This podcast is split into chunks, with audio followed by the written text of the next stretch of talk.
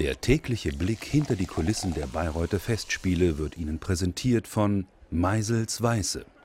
Mach's auf deine Weise.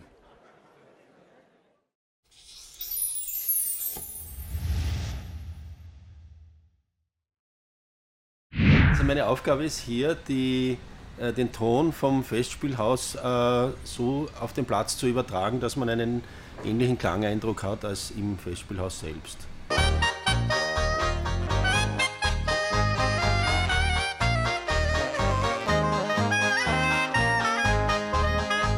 Etwa 60 Lautsprecher sind also hier rund um den Platz verteilt und auf der Bühne verteilt. Äh, angeordnet sind sie im Prinzip rundherum, ja, also es ist ein voller Kreis. Und wir haben auch äh, ein bisschen, in der, das ist sozusagen zweidimensional, ja, ein Kreis ist zweidimensional.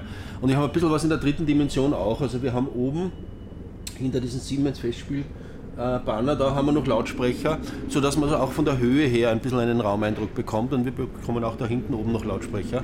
Ja, im Augenblick äh, fahre ich da am Platz herum, um, weil zuerst müssen natürlich alle Lautsprecher einzeln genau justiert sein. Also jeder Lautsprecher einzeln, das muss einmal aufeinander abgeglichen sein. Und wenn das Ganze abgeglichen ist, dann kann man es quasi als Gesamtsystem dann äh, als Raumsimulation verwenden.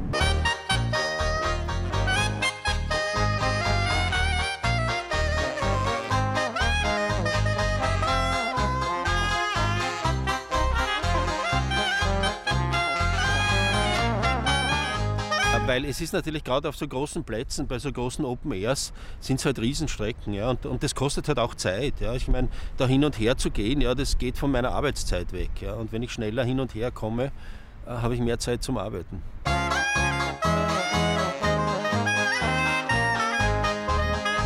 Quasi, wenn man jetzt rechnet, diese 150 Meter, die von vorne bis hinten sind, ja, da braucht der Schall schon eine halbe Sekunde dafür. Ja. Eine halbe Sekunde ist sehr viel. Ja. Das heißt, dass das, was von vorne wiedergegeben ist, erst eine halbe Sekunde später hinten ist. Ja. Und wenn ich jetzt hinten Lautsprecher habe, ja, die das aber zur gleichen Zeit wiedergeben, dann sind die eine halbe Sekunde früher. Ja. In der Mitte dann zum Beispiel sind die beiden Signale wieder gleich. Ja. Und das ist natürlich die größte Schwierigkeit an dem Ganzen, ja, dass man auf dem ganzen Platz es erreicht, dass keine Echos sind.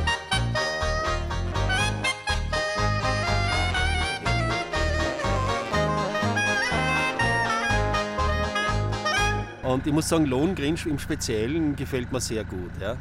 Also für mich ist das Pink Floyd auf Klassik. Ja. Es ist, also Wagner hat schon, also die, die Klangflächen, die er so macht mit, mit seinen Orchestern, finde ich schon wirklich ganz genial. Ja.